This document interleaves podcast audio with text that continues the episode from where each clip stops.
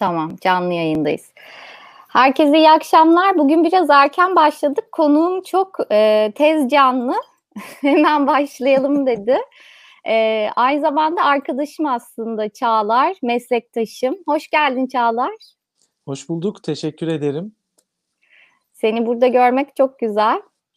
Yabancı yerde değiliz. Daktilo e, 1984 e, benim de dostlarımın kurduğu bir platform, yeni bir mecra. E, Enes Özkan çok yakın bir dostum, arkadaşım. E, sanırım son dönemde biraz bana e, kırgın olsa da e, onun onun mecrası da benim mecram sayılır. E, ben onun sesini e, duyurmak istedim. Hep programlarıma davet ettim.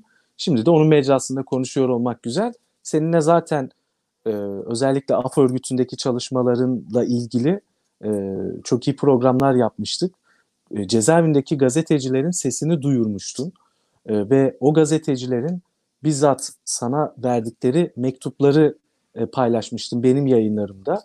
E, o açıdan sana da her zaman mesleki e, çabalarına çok saygı e, göster gösteriyorum ve e, gerçekten çok özenerek takip ettiğim bir e, gazetecisin. E, burada olmak güzel, keyifli. Ay, çok teşekkür ederim. Hoş geldin. Seni ağırlamak da çok güzel. Sen hani aslında yeni tarz gazeteciliğin böyle çok tanınan isimlerinden birisin. Hatta geçenlerde biz seninle bir yemek yedik. Geldiler işte siz Çağlar Dilara mısınız? sizi, sizi çok beğeniyorum diye. Gerçekten çok önemli bir boşluk var medyada. Bunun hepimiz farkındayız. Hep söylüyoruz işte gazetecilik e, mesleğini icra etmek, bütün bu zorluklara rağmen yapmak çok zor. Ee, ama sen hani kendi kendine bir şeyler yaptın ve bu çok başarılı oldu. Sen bir YouTube kanalı açtın ee, ve orada çok farklı e, çok farklı siyasi görüşlerden, farklı alanlardan insanları konuk alıyorsun e, ve onların sesini duyuruyorsun, onlara her şeyi soruyorsun. Bu dönem ekranlarda göremediğimiz şeyleri aslında sen yapıyorsun. E, bir sürü insana da ilham veriyorsun e, ve izleniyorsun, çok izleniyorsun. Aslında bu YouTube evet. gazeteciliğini belki konuşarak başlamak e, lazım bu programa. Yani YouTube'da enteresan bir şey oluyor. Yani bir habercilik platformuna dönüştü. Bu çok yeni bir şey. YouTube'daki aslında e, YouTube'un politikasını değiştirmesiyle habercilik alanı açıldı orada. Bu tartışmalı da bir şey. Çünkü e, YouTube'dan haber alanlar aslında insanlar haber almayı, almak için YouTube'a gelmeye başladıkça aslında bir yandan da algoritma sebebiyle kutuplaşmanın da arttığını söylüyor YouTube yetkilileri. Bu konuda önlemler almaya başladılar. Ama bir yandan da YouTube gerçekten hani e, haber alanında hayatımıza giren yeni bir yer. Sen biraz belki bize YouTube gazeteciliği nedir onu anlatabilirsin. Şimdi aslında YouTube'a biz çok gönüllü girmedik. Ben hep e, televizyon kariyerim geleneksel medyanın ki o da tematik e, işte muhalif kanallarda çalıştım. E, oradaki kariyerim bitince e, zorunlu sürgün yeri olarak görmüştüm ilk sosyal medyayı. E, ve e, bana hep soranları işte gazeteci hangi niye televizyonlarda görmüyoruz seni işte niye artık e, televizyonda program yapmıyorsun diye soranlara ya ben sürgündeyim diyordum. Yani sürgünde olmak illa başka bir ülkede e, yaşamak anlamına gelmiyor. Mesleki anlamda bizler bizim gibi özellikle sosyal medyada yayın yap, yapan insanlar sürüldüler. Nereden sürüldük? Geleneksel medyanı, medyadan sürüldük. Onun sebeplerini konuşabiliriz. Zaten e, devamında konuşalım. Hı hı. Fakat YouTube'a gelince YouTube e, kuruluş amacı bir eğlence platformuydu bildiğimiz kadarıyla. Yani YouTube bir gazetecilerin özgürce yayın yapabileceği platform oluşturmak amacıyla kurulmadı. Hepimiz YouTube'u e, YouTube'a niye girerdik? Ya klip izlemek için ya müzik dinlemek için e, ya da ne bileyim komik videolar izlemek için girerdik değil mi? Eskiden ilk zamanlarında.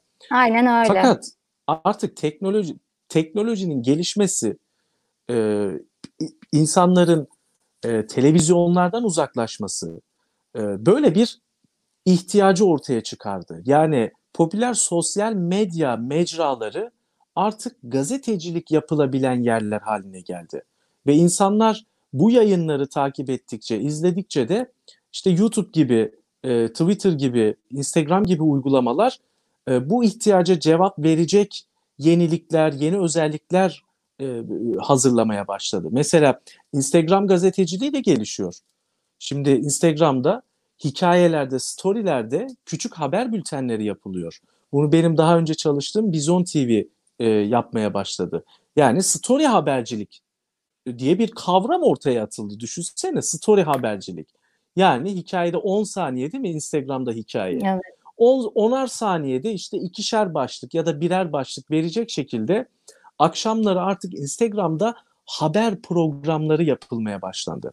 Mesela ben dün Kafa Radyo'nun ve yine Bizon TV'nin yayınını, Instagram yayınını e, takip ettim. E, radyo programı yapıyorlar. Görüntülü radyo diye başlattılar. Instagram'dan yapıyorlar. Instagram'a özel e, yayın yapıyorlar. E düşün, şimdi olay bu aşamaya geldi, bu noktaya geldi.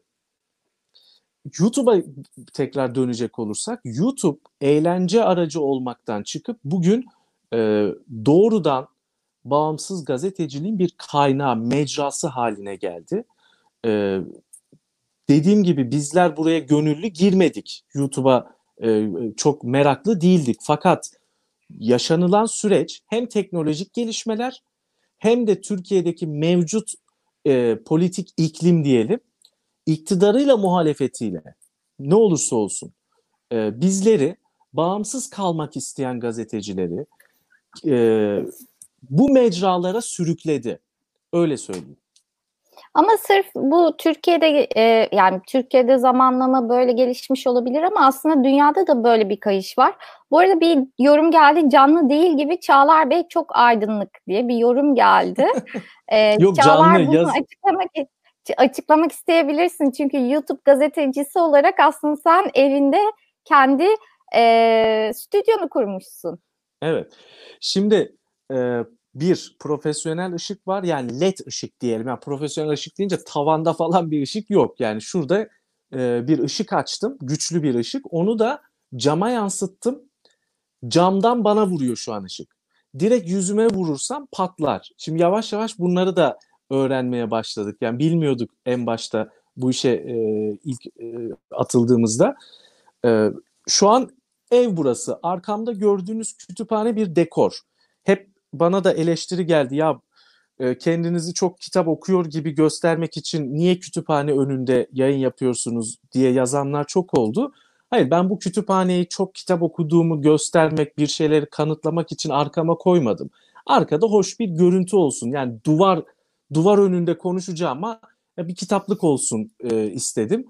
E, kitaplığın arkasındaki duvar motifleri de Koçtaş'tan 50 liraya aldığım kağıt, duvar kağıdı. Onu da böyle cırt cırtlı bantlar var ya onlarla yapıştırdım. Şimdi bunu anlatıyorum. Ee, insanlar şunu e, merak ediyor. Yani YouTube'da e, işte e, yayın yapmak nasıl olur? E, zor mu falan? Hiç de zor değil. Arkadaşlar bir cep telefonu benim artık bütün e, hayatımı değiştirdi. Bakın ben geçen sene e, şöyle söyleyeyim korona öncesi ve korona sonrası diye ben ikiye ayırıyorum artık YouTube'u bu sosyal medya yayıncılığını. Çünkü korona öncesi bakın bu platformlar yoktu. Mesela canlı yayınlar e, Skype'tan falan yapılmıyordu. Çünkü insanlar hani böyle bir ihtiyaç yoktu diyelim. Evet. Ya da böyle bir ihtiyaç vardı biz bu ihtiyacı keşfetmemiştik konuklarımız e, kurduğumuz ofislere, stüdyolara geliyordu. Yarım gününü harcıyorlardı 20 dakikalık, 30 dakikalık programlar için. Şimdi buna gerek olmadığını fark ettik bakın. Değil mi? Bir cep telefonuyla artık istediğimiz her yerde yayın yapabiliyoruz ki sen de bildiğim kadarıyla şu an e, neredesin? Bozburun'dayım. Bozburun'dasın. Nispet, nispet yapmamak için söylememiştim ama. evet Şimdi, ben de Marmaris Bozburun'dayım. Ben de oradan bağlandım. Evet, Aynen öyle. Gayet güzel bir ekranımız var şu an. Canlı yayın e, e, e, özelliği sunan e, uygulamalar var. Onları kullanarak artık dilediğimiz her an yayın açabiliyoruz. İstediğimiz her e, konuğu çok kolay bir e, tuşla e, yayınlarımıza alabiliyoruz. O, e, bu kadar kolaylaştı artık bu mecralar. Doğru haklısın ee, ve e, bir bakıma insanlar televizyon izlemeyi bırakacak, bırakacak, bırakacak derlerken galiba artık gerçekten insanlar televizyon izlemeyi de bıraktılar. Ee, hani ben bıraktım. Benim bir televizyonum yok, bir ek, ekranım bile yok. Sadece bir bilgisayarım var. Ee, ve e, televizyon izlemek istediğimde de yine internetten izliyorum ama gerçekten çok az izliyorum. Bir haberci olmama rağmen, bir gazeteci olmama rağmen. Şöyle bir bilgi vereyim. Daha dün bir araştırma sonucu e, paylaşıldı. İnsanların, Türkiye'deki insanların yüzde 85'i artık haberleri internetten takip ediyor. Hı hı. Bu çok önemli bir veri. Evet. Buna bir ek ek yapayım. Bugün BTK'nın verilerine göre her gün 82 milyonluk Türkiye'de 83 milyon diyelim hadi 77 milyon insan akıllı telefonlarından mobil internete giriyor. Bakın her gün 77 milyon insan televizyon başına geçmiyor artık. 77 milyon insan mobil internete giriyor. Bunların evet. evet şu an çok az bir kısmı birkaç milyonla özetleyebiliriz. Ee, toplumun daha çok habere meraklı olan, gelişmeleri takip etmek isteyen, okur yazar kesimi diyebileceğimiz e, e, kesimleri daha yoğun haber takibi yapıyor. YouTube'daki yayınları izliyor, Twitter'dan bizim hesaplarımızı takip ediyor. Facebook'ta mesela çok önemli bir haber mecrası. Orada e, daha büyük kitleler var aslında Twitter'dan ve YouTube'dan daha hareketli Facebook. Yani evet. biraz artık... daha yaş ortalaması yüksek ama Facebook'un galiba öyle evet. bir durum var. Evet, onu anlıyoruz. Yorumlardan falan anlıyoruz onu. ya aslında söylediğinin üzerine tam da bizim konumuza geçmek istiyorum. Ee, yani e, aslında konumuza geçiş e, ara e, bir konuya geçmek istiyorum. Tam konumuza geçmek istemiyorum da. E, bu YouTube gazeteciliği YouTube'un bir anlamda e, hani parlaması, bundan para kazanılması, burada bir gazetecilik faaliyetini yürütülebilmesi e, tanınan isimleri de YouTube'a çekmeye başladı. E, son günlerde en çok konuşulan isim belki e, Cüneyt Özdemir. Yani şahsileştirerek konuşmaktan çok da şey hoşlanmıyorum e, konuları. Daha tema nezdinde konuşmaktan hoşlanıyorum ama Cüneyt Özdemir bazı şeyleri çok hani somutlaştırdı diyelim. E, bir e, videosu dolanıyordu bugün. Kendisi linç edildiğini söyledi ama son derece pespaye bir video. İç, içeriği itibariyle, oradaki tavrı itibariyle. Sonra bir linçe uğradığını söyledi. Linç zaten ayrı bir mevzu. Belki ondan da bahsetmek istersin. Ee, ama tabii şu da var. Yani bir anlamda ana akımı YouTube'a getirdiği için aslında YouTube'da daha marjinal işler yapan, daha habercilik odaklı çalışan, yeni şeyler bulmaya çalışan insanlara da bir kitleyi getirmiş oldu.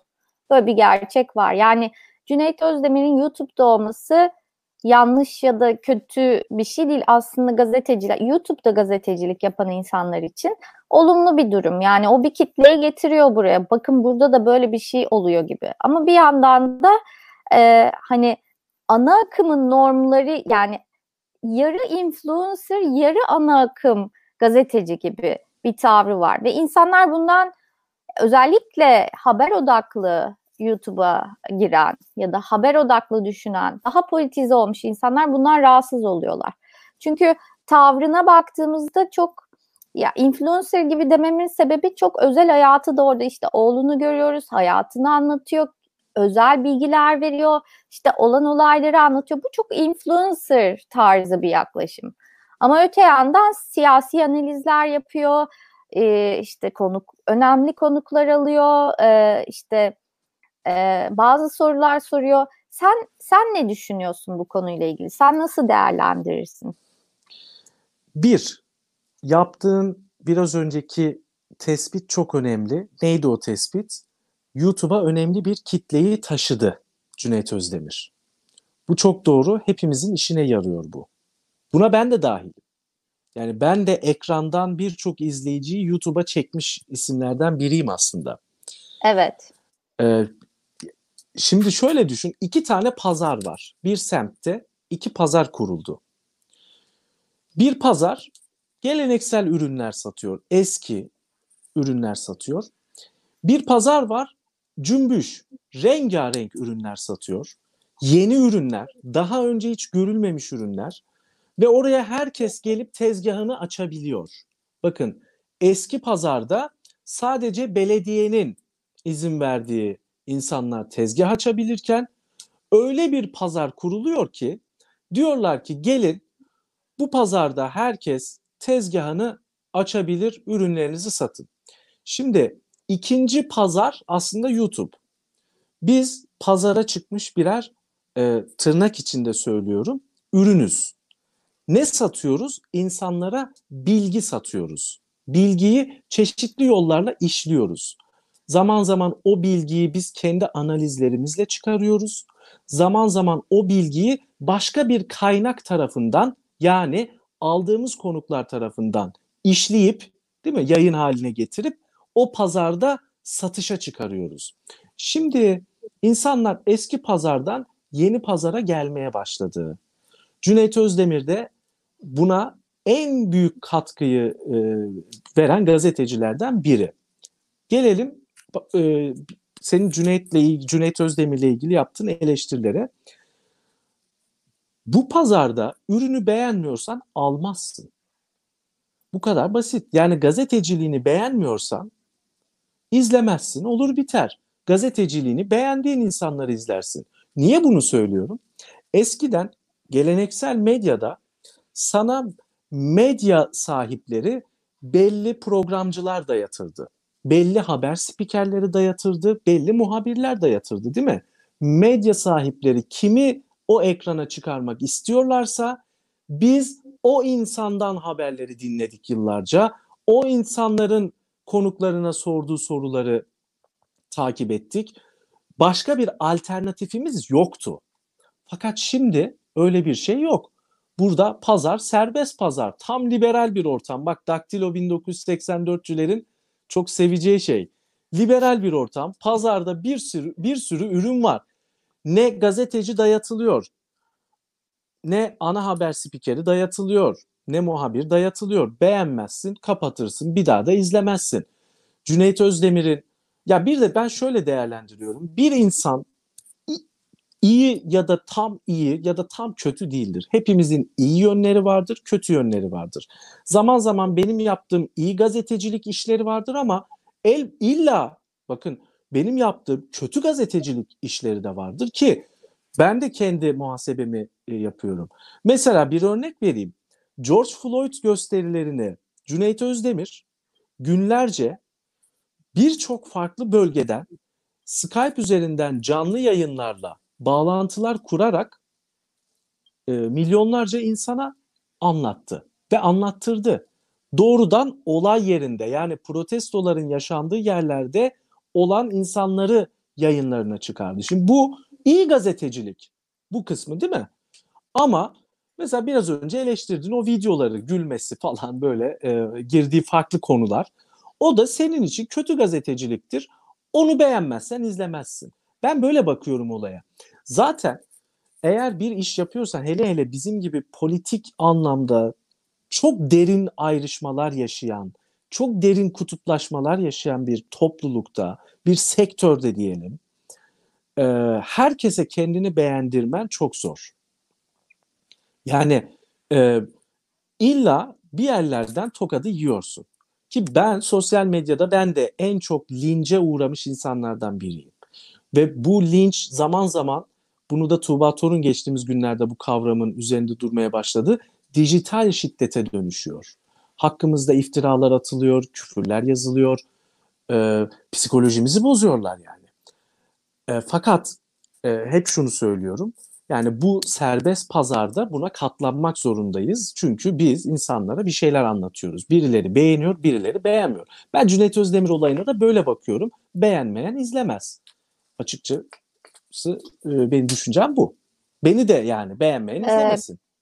ben o kadar e, şey bakmıyorum açıkçası. Burada gazetecilik konuşulduğu için ben de bir e, yorum yapmak istiyorum. E, ben o kadar e, hani beğenmeyen izlemez geçer gider gibi bir durum olduğunu düşünmüyorum. Sonuçta e, orada kamuya ma yani kamusal bir hizmet yürüt, yürüten biri var e, ve hani bir yandan da özel hayatını bile kamuyla paylaşacak kadar kendini ortaya koymuş biri var.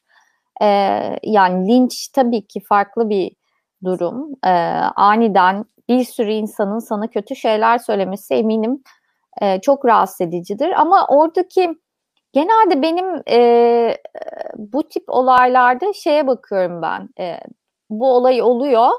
E, sonra tamam linç çok kötü. Sonra kişinin verdiği cevaba bakmak gerekiyor. Cevap e, çok rahatsız edici. Çok e, işte e, kendinde hak gören, üstten bir cevap.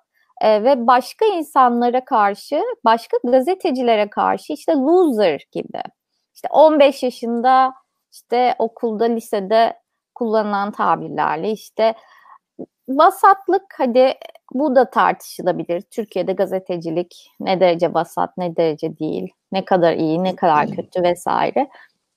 Ama tavır yani hani on durumun üstüne gelen tavır e, bence e, ciddi bir eleştiriyi hak ediyor. Yani e, yaptığı iş bakımından kendisini bu kadar ortaya açması bakımından hani sadece kapatıp gidemiyorsun.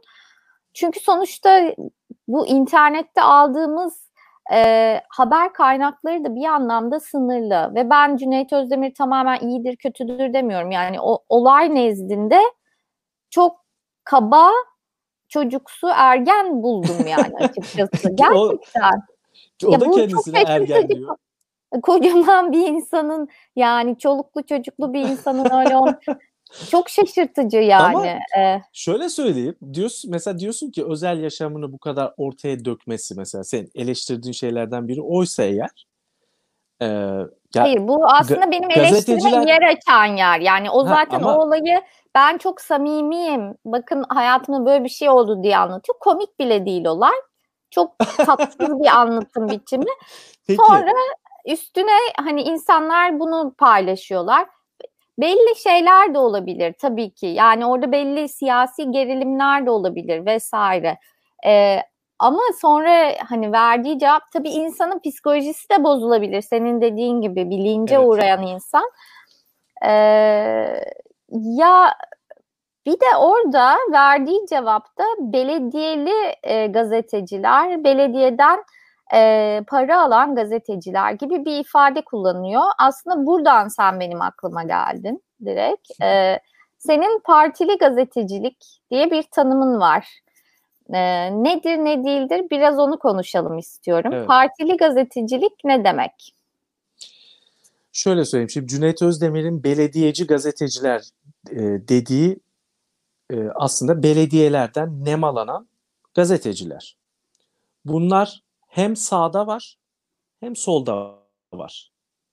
Ben soldakileri şahit oldum. Yaşadıklarımla gördüm. Sağdaki gazetecileri de çok iyi biliyorum. İsim isim.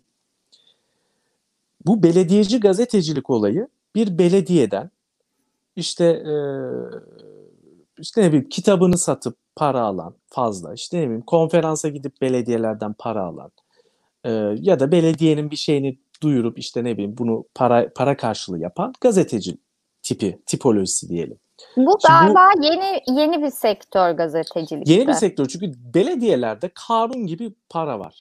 Artık belediyeler böyle eskisi gibi değil. Çok zenginler ve her belediye artık PR'ını yapmak için sosyal medyayı kullanmak istiyor. Sosyal medyadaki etkili gazetecilere de parayla iş yaptırıyor. Yani ne bileyim X belediye bilmem ne e, gazeteciyi konferansına getirdiğinde o kıyamet kopuyor falan ona para veriyor. Şimdi paralı e, belediyeci gazeteci dediği bu. Fakat Cüneyt Özdemir eksik söylüyor. Bu sadece muhalif e, gazeteciler de değil.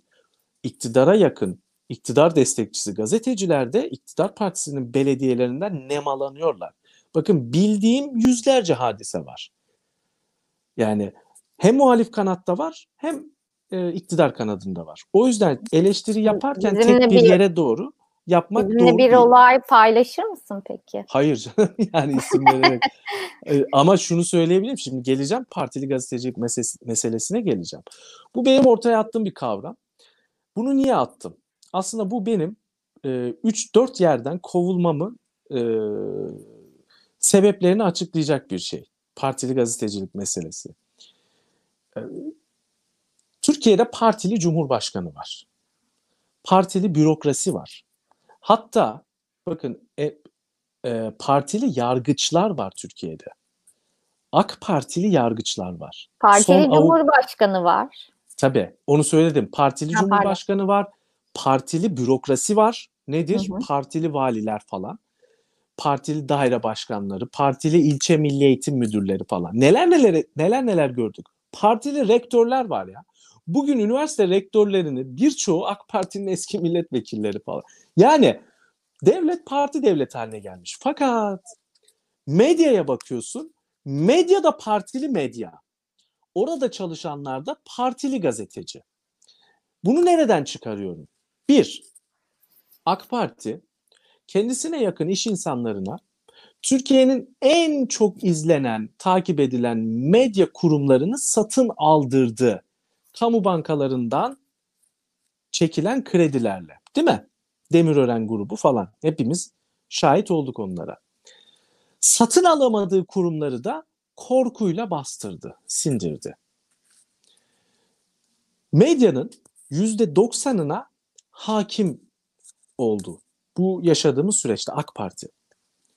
Ve bütün medyayı partileştirdi. Yani AK Parti'yi destekleyen medya ki geçen Hıncal Uluç bile isyan etti ya. Düşünün yani sabah yazarı. Ee, AK Parti'yi destekleyen medya gazetecilik faaliyetinden tamamen koptu. Birer parti propaganda aracına dönüştü. Yani o mecralar artık gazeteciliğin yapılabildiği mecralar değil, bir partinin, bir siyasi partinin propaganda merkezleri. Bu AK Parti ile ilgili kısım. Gelelim muhalif medyaya. Muhalif medyada iş bak bu sosyolojik yani bu e, şartlar bu noktaya getirdi. E, muhalif medyaya iş insanları reklam vermeye çekiniyorlar, korkuyorlar. Çünkü reklam verdiklerinde başlarına ne geleceği belli değil. Bir korku iklimi var Türkiye'de. E muhalif medya nasıl yaşayacak? Bir AK Parti karşıtı medya nasıl oluşacak? İş adamları korkuyor. Para yatıramıyor. E kim destekleyecek? Siyasi partiler. Böylelikle muhalif muhalif mu- partilerin kurdurduğu televizyon kanalları ortaya çıktı Türkiye'de. Bunlar da ne yazık ki partili medyadır, partili kanallardır. Bunlar da o muhalif partinin birer siyasi propaganda aracına dönüşmüşlerdir. Bunu bizzat ben yaşadım. Yani orada çalışan insanlar da e, o partiyi ürkütmemek için ellerinden geleni yapıyorlar. Yani AK Parti'ye yakın medyada çalışan gazeteciler ne kadar AK Parti'yi kızdırmamak için ellerinden geleni yapıyorlarsa CHP'ye, Saadet Partisi'ne, HDP'ye yakın hatta İyi Parti'nin de bir kanalı var. İyi Parti'ye yakın diyelim. O kanallarda çalışan insanlar da o kanala finans desteği sağlayan siyasi partileri kızdırmamak için elinden geleni yapıyor. Bu yüzden ben de diyorum ki Türkiye'de partili gazetecilik var. Bugün o kanallarda çalışan birçok isme bakın CHP'nin sözcüsü gibi hareket ederler. Saadet Partisi'nin, İyi Parti'nin, HDP'nin sözcü, sözcüleri gibi hareket ederler. Yani gazetecilik tam anlamıyla gazetecilik yapma e, imkanı yoktur. Ben bunu denedim, yapamadım, beceremedim. Çünkü partili olmayı reddettim. Çünkü çalıştığım kurumlarda CHP'yi de eleştirdim, ne bileyim Saadet Partisi'ni de eleştirdim falan. Böyle özetleyeyim meseleyi. Yani partili gazetecilik meselesi de budur. Fakat bu iklimi muhalefet kendi kendiliğine oluşturmadı ya da e, muhalefetin tercih ettiği bir şey değildi bu. AK Parti'nin bütün o medya alanını doldurmasıyla muhalefette ya sesini duyurabileceği mecraları kendi oluşturdu. Fakat Orada yapılan hata benim gördüğüm ve bugün partili gazetecilik diye eleştirdiğim hata oraları da o partinin e, oyun alanına dönüştürdüler. O partilerin diyelim. Yani bakın Türkiye'de siyasi partiler kendi ideolojik amaçlarından çok örgütsel amaçlarını öne çıkarırlar. Yani siyasi partilerde parti içi iktidar olmak Türkiye'de iktidar olmaktan çok daha önemlidir. Bütün örgütsel amaçlar ideolojik amaçların hep gerisinde durmuştur. Oraya delege mi olsak, bu belediye başkanı bizden olsun, şu bizim adamımız olsun e, kavgası Türkiye kavgasının üzerindedir. Bunu da e, gördük. Yıllardır bu böyle. Yani e, bir, her parti için bunu söylüyorum. O yüzden ya bir parti bir me- medyayı destekliyorsa, para veriyorsa orada düdüğünü öttürmeye çalışıyor. Açıkça böyle söyleyeyim. Ya Türkiye'de kimsenin niyeti gazetecilik değil. Herkes orada kendi düdüğünü, kendi borusunu öttürmenin peşinde. Ha ne oldu? Bu düzeni bozan Twitter oldu, YouTube oldu, Instagram oldu, sosyal medya oldu. Bakın eski geleneksel medya tarihe karıştı. Artık yok. Habertürk'te son yaşanan e, olay bunun e, bir e, sonucudur. İşte HDP'lileri yayına çıkarmayız. Neden? Onlar işte terör örgütünün uzantısıdır. Arkadaş sen gazeteciysen ha, tamam benim kurumumun tercihi diyebilirsin ama ya bir partiyi bu şekilde de suçlama hakkı e, yoktur senin. HDP'yi beğen, beğenme, eleştir. Ama 6 milyon insan oy verdiği meclisteki başkan vekilinin HDP'li olduğu gerçeği de ortada. Meclisi yöneten bir partiden söz ediyoruz. İşte bu bu yapılanlar zaten yeni teknolojilerin de geliştirdiği işte sosyal medya araçlarının yaygınlaşmasıyla birlikte eski medya ölmeye başlamıştı. Bir de böyle yayıncılık anlayışı, onu çıkarmayalım, bunu konuşturmayalım hmm. anlayışı Sen iyice olayı bitirdi. İyice bitirdi. Evet. Ya ben Bak burada aslında... Örnek... Ha, Tabii buyur. Bir örnek daha vereyim. Ana akım medyada ekrana kimlerin çıkacağına iktidar partisi karar veriyor. Orada iktidarı destekleyecek isimleri de onlar belirliyor. Orada da çıkacak muhalifleri de onlar belirliyor. Bunu her yerde anlattım ve o listeleri gözlerimle gördüm. Çıkabilecek muhalifler muhalifler listesi var. Altına yazmışlar. Yani iktidar kendisine muhalefet edecek kişiyi de kendisi seçiyor. Evet. Ana akım medya böyle bitti. Böyle yok oldu. Peki orada bir şey sormak istiyorum. Tabii burada e, bu bizim yayın politikamız diyebilirler ama orada çok ince bir çizgi var. Yani e, hani bağımsızlık e, işte e, bir anlamda ön yargısız haber yapmak e, ve e, yayın politikası arasında bir fark var yani hani e, ön yargısızlıkla yayın politikasını birbirine karıştırmış aslında bir cevap verdiklerini söyleyebiliriz Habertürk'teki olayda. Yani yayın politikası dedikleri aslında bir anlamda e, bir kesimin yok sayılması ve kendini ifade edememesi olarak görülüyor. E, yani sen peki bu partili e, gazetecilik konusunda yani bu bir semptom değil aslında bu bir sonuç diyorsun. Evet. Bunu bir anlamda sosyal medyayla kırdık diyorsun e, bunun üstesinden geldik diyorsun.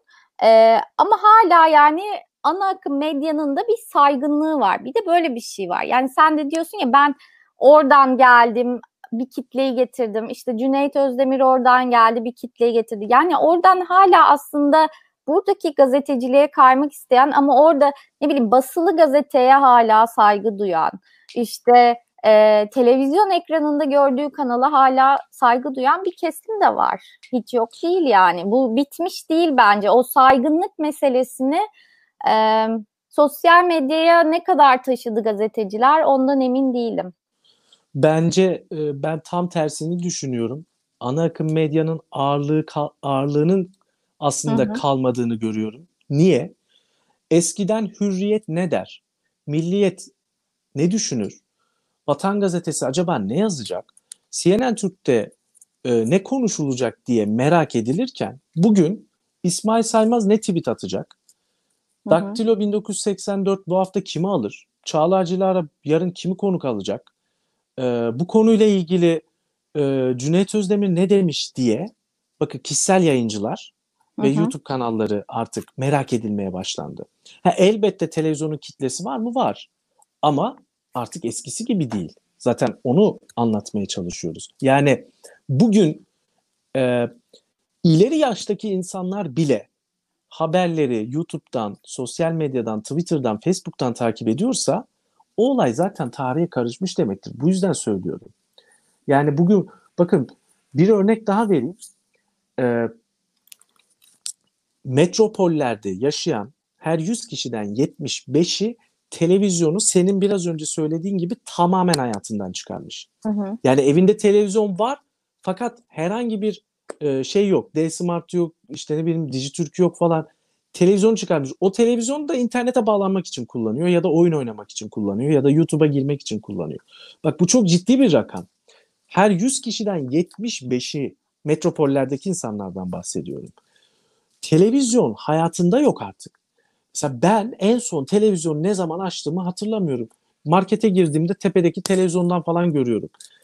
Ee, ne yapıyorum? YouTube'a YouTube'dan yazıyorum. Kanalların canlı yayınlarına giriyorum. O da e, kim ne konu kalmış, hangi konu işliyorlar. Hani gazete, meslek e, meslek gereği e, bakıyorum, takip ediyorum.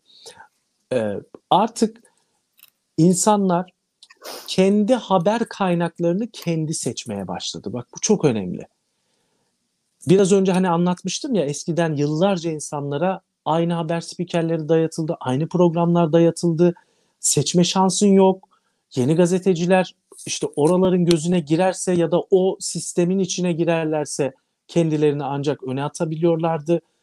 E, fakat şimdi öyle bir şey yok. Herkes kendi haber kaynağını kendisi seçiyor. Bir anlamda insanlar sadece haber kaynağını değil, haber kaynağı gibi gazeteciyi de seçiyorlar. Yani bu dönemde e, ben onu fark ettim. Yani e, mesela bir haber kaynağından ziyade bir gazeteciyi ve onun editoryal olarak seçtiği, tweetlediği, ilgilendiği şeyleri takip etmeyi seçiyorlar. Yani gazetecilik o anlamda biraz Tabii. bireyselleşti de diyebiliriz kişisel gazetecilik diye bir kavram ortaya çıkacak. Yani kişisel kanallar mesela Beril Eski Daktilo 1984'te program yapıyor ama kendi kanalı var. Orada kendi dünyası var. Kendi kafasına göre işte farklı konular işliyor. Çağlar Cilara yarın başka bir kanalda, YouTube kanalında falan program yapabilir ama kendi Çağlar Cilara kanalı var. Orada kendi anlayışını, kendi dünyasını oraya koyuyor. Bu kişisel yayıncılık. Evet. Bir de şunu söyleyeyim. Hürriyet gazetesi en çok sattığı dönemde 300 bin satardı diyelim. Hı hı. 300 bin kişiye haberini ki iç sayfaları 300 alan 300 bin kişi iç sayfaları da hepsi hepsi okumuyordu. Sadece manşeti diyelim Tabii. tamam mı? 300 Tabii. bin kişiye okutmak için 2000 tane 3000 tane personel çalıştırıyordu. Bakın 300 bin kişiyi okutmak için.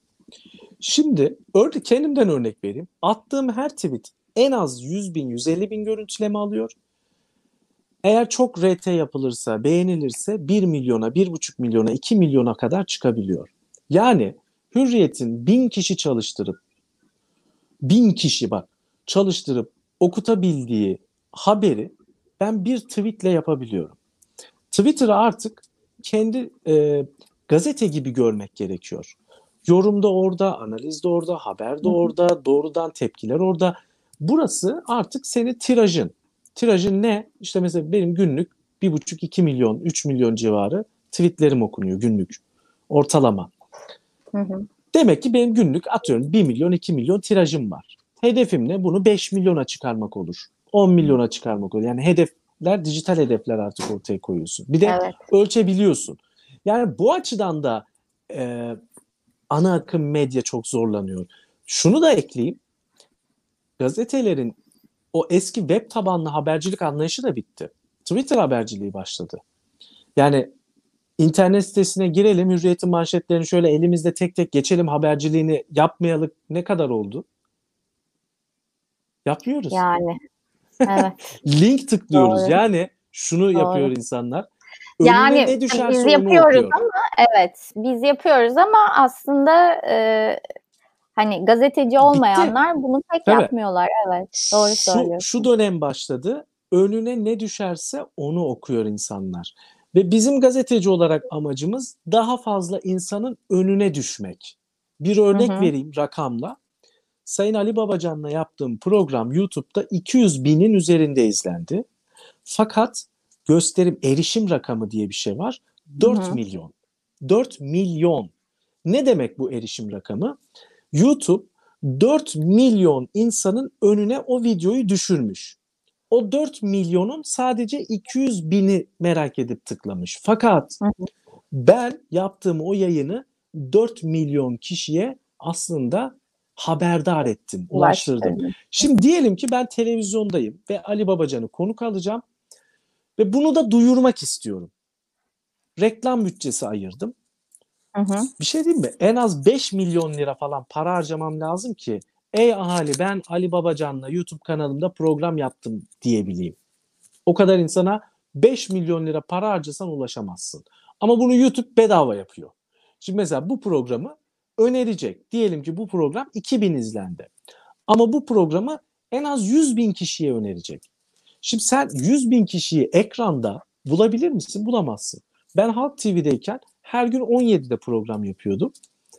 20 bin kişi falandı. Rating gerçek rakamları öğrenmiştim. 20 bin kişi falan izliyordu ve kendi kendime diyordum ki ya ben 20 bin kişi izleyecek diye bu eziyeti çekmeye değer mi? Ya zaten program bitince YouTube'a atıyordu Halk TV. YouTube'da daha fazla izleniyordu. Ben YouTube'u 2015'te keşfettim. 2015'ten itibaren düzenli televizyondaki yayınlarımı YouTube'a atmaya başladım. Oradan yakaladım kitleyi.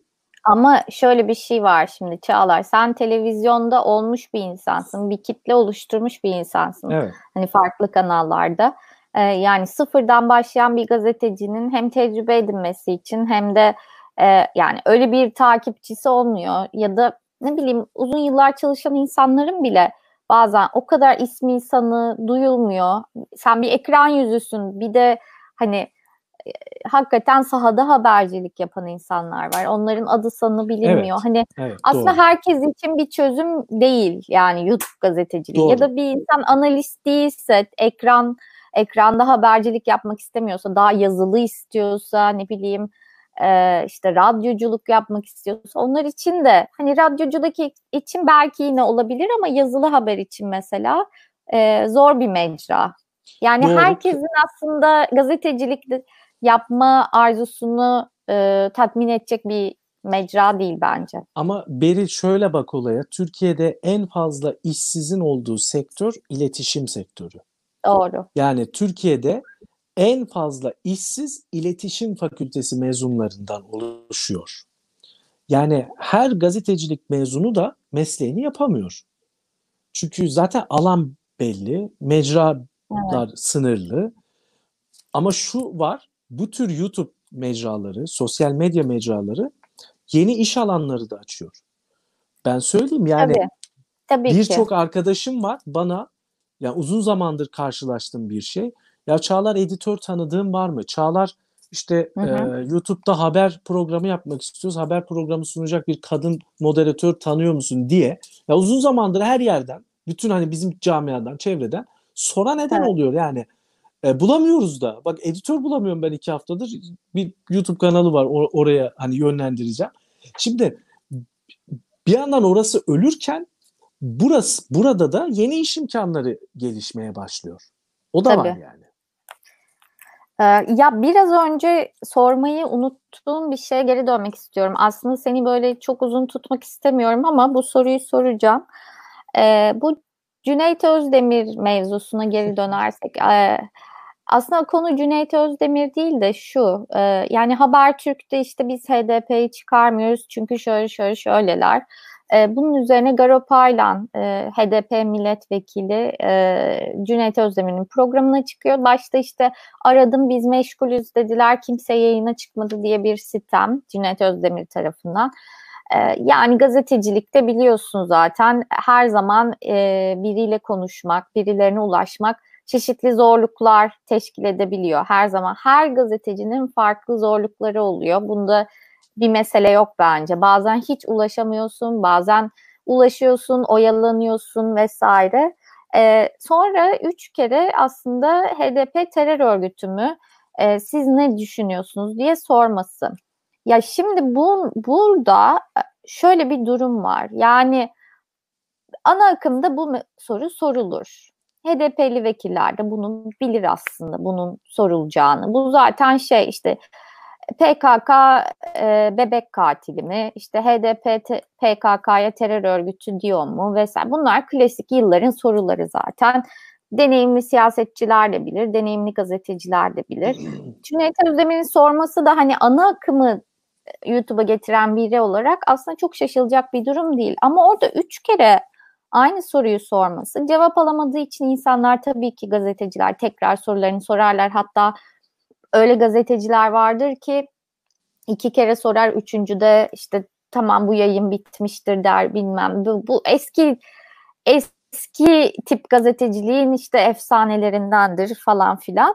Ee, ama burada şöyle bir şey var. Yani e, karşısına aldığı muhatabıyla arasındaki hiyerarşi bakımından yani muhatabın verdiği mücadeleyle onun soru sorduğu yer arasındaki uçurum ve bir de hani Cüneyt Özdemir'in mesela video yani çeşitli videolarında söylüyor işte ben Mehmet Ali Birant'la çalıştım insan hakları ihlallerini haberleştirdim. Hani duyarlı olmasını beklediğimiz bir gazeteci. Ama mesela bu soruyu sorarken hani şu da var. Aynı sorunun sorulduğu, Ahmet Hakan'ın sorduğu Tahir Elçi katledildi. Faili meçhul bir cinayet. Hala çözümlenemedi falan. Yani böyle hassasiyetler varken böyle bir sıkıştırma, böyle bir şey. Bunu nasıl buluyorsun? Bu gazetecilikte mesela benim de çalıştığım çeşitli kurumlarda işte challenge zorla, bilmem ne. Şimdi tamam da ben sorguya girmedim yani. Hani sıkıştırırım da bir yandan da hani sıkıştırdığım insanla aramdaki hiyerarşik durum yani ben ona böyle üstten söyle cevap ver, istediğim cevabı ver, beklediğimiz cevabı ver noktasına evrildiğinde başka bir şeye dönüşüyor gibi düşünüyorum. Sen ne düşünüyorsun gazeteci olarak? Bence o soruyu Cüneyt Özdemir sormadı. O soruyu kamuoyu soruyor. Baskı kamuoyu baskısı. Bunu ne bunu nereden çıkardım? Ben yıllardır HDP'lileri yayınlarıma çıkarırım. Bak Cüneyt Özdemir dün çok iyi yaptı. HDP'li yayınına çıkardı. Fakat HDP'lileri çok kızdırdı. İşte ben aradım. İşte hemen dönmediniz falan dedi. Hı hı. E, HDP'liler de kızdı haklı olarak. Yani biz e, Cüneyt Özdemir bizi arayacak diye mi bekleyeceğiz telefonun başında dediler. Haklıydılar da. Fakat Cüneyt Özdemir o soruyu sormadı o soruyu biraz önce dediğim gibi kamuoyu sordu. Kamuoyu evet. baskısı sordurdu. Niye? Ben ne zaman HDP'lileri çıkarsam arkadaş konu PKK değil, terör değil. Başka bir konuyla ilgili çıkar. Mesela Garo Paylan ekonomi konuşuyor. Garo Paylan meclisteki bütçe konuşmalarında HDP adına ekonomiyi anlatan insan. Ve o alana yoğunlaşmış, o alanda bilgisi var. Ben de ekonomiyle ilgili mesela Garo Paylan'la bir program yaptığımda kıyamet kopuyor. YouTube'un altındaki yorumlar, Twitter, niye sormadın PKK terör örgütü mü? Bak demiyorlar işte falan. Böyle bir baskı var. Yani ne zaman HDP'li çıkarsak e, sen niye sormadın? Niye ağzının payını veremedin? İşte bak terör örgütü demiyorlar. Gördünüz mü? İşte bunlar terörü destekliyor falan diye bir baskı söz konusu. Bütün gazeteciler için söylüyorum. Yani HDP'lileri yayına çıkaranlar için söylüyorum. Şimdi Cüneyt Özdemir de muhtemelen ya yaptığı iş sosyal medya bir gün önce linç edilmiş falan bu psikolojiyle yayına girdi. Yani bunu sormasa bak sorması da yetmedi bunu üsteledi. Hı hı. Ki Ahmet Hakan da onu yapmıştı Tahir Elçi'ye. Hı hı. Bunu sormasa biliyor ki başka bir mahalle tarafından linç edilecek. Bu sefer milliyetçi kesim falan, düşün MHP'liler hı hı. falan. Oo bak bunu üç kere sorduğu için linç yiyor. Bunu sormasa yine linç edilecek. Hı hı. Bence şöyle bir şey yapabilirdi. Bu bir kere sorabilirdi. yani en azından arkadaş sordum ya işte diyebilirdi.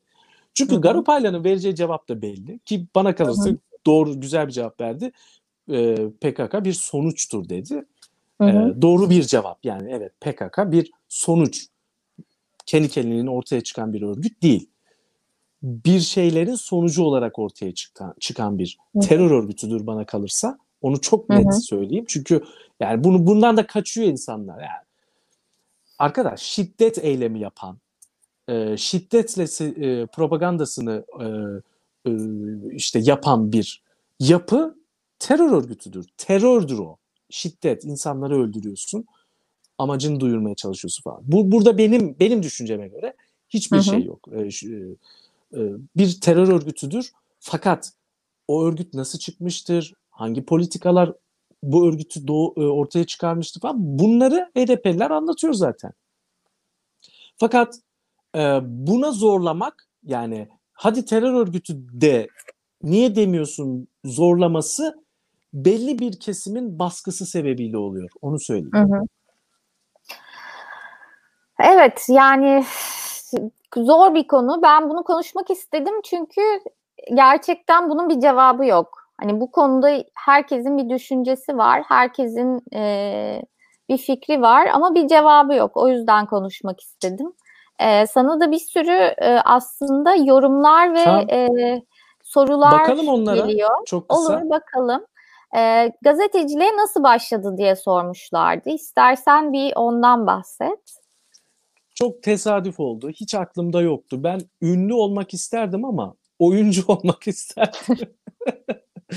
yani hep hayalim vardı ya ekrana çıkayım işte e, insanlar izlesin falan ama ben oyuncu olmak isterdim. Şöyle söyleyeyim. E, ortaokulda, lisede deli gibi kitap okuyan biriydim. Yani bak mesela hayatımda okuduğum ilk kitabı söyleyeyim mi? Türkiye'deki e, en iyi polisiye roman yazarlarından biridir. Osman Aysu. Çoğu insan bilmiyor bu ismi. Osman Aysu'nun Sır Duvarları diye bir kitabı vardı. Ortaokuldayken bu kitap e, bir arkadaşım var adı Aras. Onun kütüphanesinden almıştım. Hala kitap bende geri vermedim. Ortaokul arkadaşım. O kitabı okuduktan sonra kafayı kırdım kitaplarla. Sürekli okudum. Tanzimat dönemi edebiyatı, Felatun Bey, Rakım Efendiler, Ahmet Mithat Efendiler falan. Ve e, 18-19 yaşlarıma, 20, 20 yaşıma girdiğimde bir siyasi partinin içindeydim ben o zamanlar. Gençlik kollarındaydım.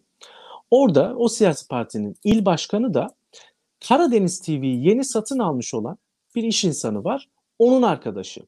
Bana da dedi ki ya Çağlar sen çok okuyorsun, çok e, yazıyorsun ki o partinin bütün basın bültenlerini ben yazardım. Hı.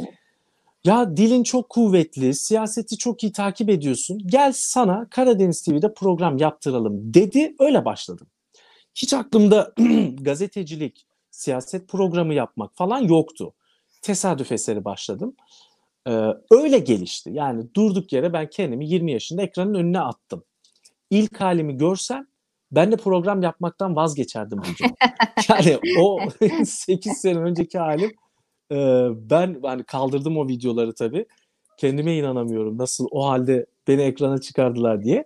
Ya öyle başladım gazeteciliğe. Peki şeyi soruyorlar. Ana akımda durum değişse yine döner mi? Süre çok YouTube'da mı devam edecek? Çok radikal bir şey söyleyeyim. Bak çok istedikleri kadar para teklif etsinler. CNN Türk'te gel her gün ana haber sun desinler. Hatta Ahmet Hakan gitsin tarafsız bölgeyi gel sen yap Çağlar desin. Yapmam televizyona bir daha geri dönmem. O defter kapandı. YouTube'dan aldığım zevki, aldığım keyfi, bu rahatlığı hiçbir televizyon kanalında bulamayacağımı zaten görüyorum ve benim için televizyon kariyeri bitmiştir uydu yayıncılığı, televizyon falan o olay benim için kapanmıştır. Ben burada buradan aldığım keyfi, rahatlığı, özgürlüğü e, başka hiçbir yerde bulamam. O yüzden ben televizyona bir daha geri dönmeyeceğim. Buna Halk TV'de dahil, Tele1 dahil, hep soruyorlar. TV5 dahil yani Artı TV neyse 3-4 tane muhalif kanal var ki hani biraz önce konuştuk. Onlar da parti partilerin fonladığı, finanse ettiği kanallar. Hı hı. Oralara da gitmeyeceğim. Çok net söylüyorum. Peki e, YouTube gazetecilerini destekleyen bir firma var mı? Daha profesyonel yayın yapmaları ile ilgili hizmet veren bir firma var mı? Hep oynatma hızını 1.25 veya 1.5 yapıp izliyorum demiş. Var öyle firmalar, medya şirketleri var, ajanslar var. Fakat ben çalışmıyorum onlarla. Çalışanlar var. Neden çalışmadığımı da söyleyeyim. Bak ben çok şeffaf bir insanım. Ben her şeyi anlatırım. İzleyicilerime her şeyi anlatırım. Ee, bana teklif geliyor. Ya Çağlar işini biz yürütelim. Profesyonel stüdyo olsun. E, ekibin olsun. E, sen uğraşma işte başlıkları biz atalım. O videolarını kesip kırpıp işte ne bileyim medyaya gönderelim, işte Twitter'da paylaşalım diye teklif eden çok kabul etmememin iki sebebi var. Bir, gelirin YouTube gelirinin yüzde otuzunu istiyorlar. Ya hmm. zaten hani zar, zar zor geçiniyorsun. Yani yüzde otuzumu verirsen bana ne kalacak? Ben de ofis Doğru. tuttum sonuçta. Yani e, bir bu sebeple kabul etmiyorum. İki ben şuna karşıyım. Bak bu tutmadı. YouTube'u televizyona şey, e, benzetmeye çalışırsan olmaz. Git o işi Olmuyor, televizyonda evet. yap. Evet. Ya profesyonel stüdyo. Evet. Altta deli KJ'ler. Arkada 20 kişilik ekip falan değil mesele bu değil. Zaten millet bundan kaçıyor. Evet. Burada bu rahatlığı görmek istiyor. Çağlar böyle çıkıyor. Bak İbrahim Tatlıses gömleğiyle çıktım yayına. Televizyondayken kravat takmak zorundasın. Belli Aynen. bir formatta konuşmak zorundasın. Yani o teklifleri kabul etmememin ikinci sebebi de bu. Ben bu işi televizyona benzetmek istemiyorum. Bunu yaptım, denedim. Çok profesyonel kurgu, montaj falan yap, yaptım bir dönem. Fakat baktım ki ya televizyonla aynı arkadaş. Burada kamerayı karşına koyacaksın. Arkada güzel bir fon olsun. Ağaç olur, çiçek olur. Yolda yürüsün. Bak Özlem Gürses'i çok seviyorum. YouTube'da haftanın dört günü kendi yayınlarını yapıyor sayfasında. Çok çok güzel bir formatı var. Yolda yürürken şöyle tutuyor selfie kamerasını. Böyle konuşuyor. Gidiyor bir merdivene oturuyor. Bir duvarın dibine dayanıyor. Çok güzel bir yayıncılık yapıyor. Hı hı. Bu iş budur. Yani o stüdyodan zaten çıkalım yani. Oradan kaçtık evet. biz. Ee, benim Garo Parlan soruma çok saçmaladı demişler. Gazeteciliğin özünü reddediyor demişler. Çağlar. Heh, bir gittin geldin. Tamam. Tamam. Ee, Garo Paylan sorunu. Evet çok saçmaladı demişler. Ondan sonra kamuoyunun derdi ne HDP ne de HDP'nin PKK ile ilişkisi. Bu dert sadece iktidarda var. Bunun konuşulmasını istiyor ve herkes iktidarın ekmeğine yağ sürüyor. Yorumu gelmiş. Ee, benim ha benim saçmaladığım şey de Çağlar'ın kafası çalışıyor Allah'tan. Ondan sonra e, Cüneyt Özdemir'in özde, üstelemesi HDP'ye özel değil. Babacan'ı da aynı şekilde oldu. Evet doğru. Evet. E, ondan sonra e, bir saniye. Çok soru geldi. Sen soruları alalım deyince. Evet. E, bir dakika. Çağlar iyi kalpli güzel adam. Çağlar Bey'e sorar mısınız Uygur Türklerini ne zaman konuk edecek? Onlara bir sözün varmış. Var. Ben duydum. E, yazdım yani o onların temsilcilerine yazdım. Bana dönüş yapmadılar. Hı hı. Ee, şöyle bir şey oldu bugün. Amerika Birleşik Devletleri Başkanı Donald Trump Çinli yetkililer hakkında bir e, yaptırım tasarısı hazırladı. Gerekçesi de şu.